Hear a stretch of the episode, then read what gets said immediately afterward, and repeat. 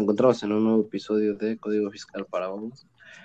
Entonces, en esta sección hablaremos de unos nuevos artículos que pues darán continuación al capítulo anterior. Y pues comenzamos.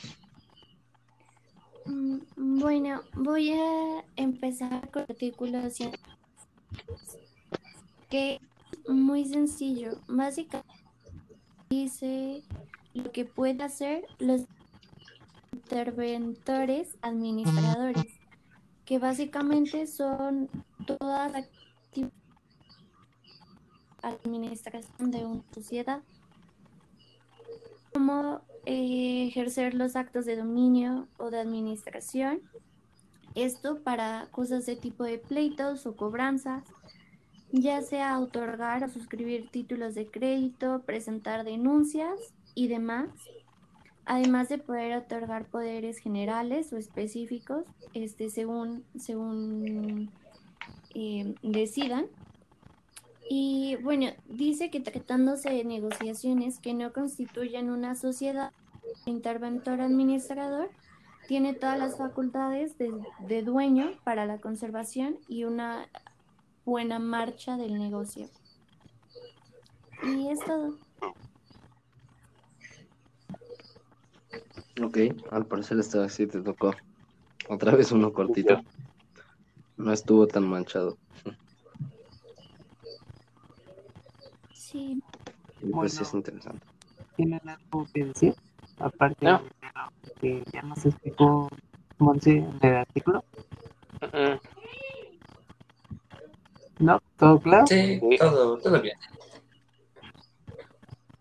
Bueno, entonces creo que procede a relatar el artículo 167, que es el siguiente, el cual nos dice que el interventor administrador tendrá las siguientes obligaciones, las cuales son rendir cuentas mensuales comprobadas a la oficina ejecutora, recaudar el 10% de las ventas o ingresos diarios en la negociación intervenida, y pues el interventor administrador no podrá enajenar los bienes del activo fijo cuando estos se den los supuestos de enajenación de la negociación intervenida a que se refiere el artículo 172 que más adelante lo vamos a ver y que se procederá al remate de conformidad con las exposiciones contenidas en la siguiente sección de este capítulo.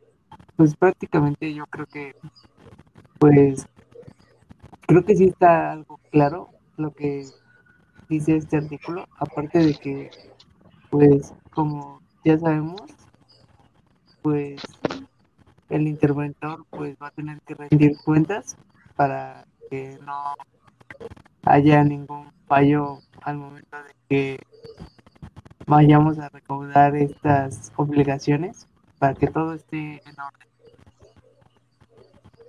Y eso sería todo el artículo 167. Sí, bueno, está claro. Los, los que estamos, los que vamos a decir ahorita también están muy cortos. Ajá, demasiado corto. Sí, pues ya, ya nos acercamos algo más al final.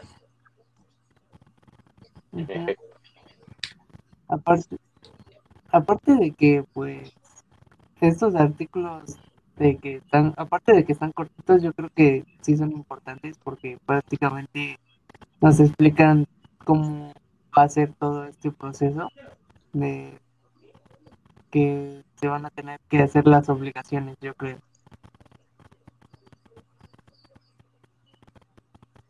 Ok. ¿O ustedes qué dicen? Pues en, en el papel se ven muy poquitas obligaciones, ¿no? Pero Ah, bueno, Sí, sí, ya, ya en la práctica, pues sí, ya es práctica sí ya bastante diferente. Pero bueno. Que- bueno, yo creo que ahora sigues tú, Bastián. Sí, continuaré. Bueno, de por sí el mío solo son dos renglones. Vaya. Y nos dice que para el nombramiento del interventor debe estar anotado en su registro público correspondiente al domicilio en la negociación intervenida. Y es todo. Wow. Sí. Vaya, corto. ¿No te dicen flash? Increíble. Estaba muy sencillo.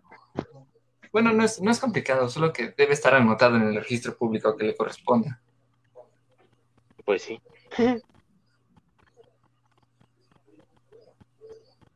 Bueno, ¿continuamos? ¿O alguien quiere decir algo más? Pues no, porque no tiene otra Creo cosa. que no. Sí, no. Bueno, el, el que sigue es el artículo 169 y dice que se, bueno, se relaciona con el 166 que nos hablaba sobre lo, el interventor administrador de la sociedad.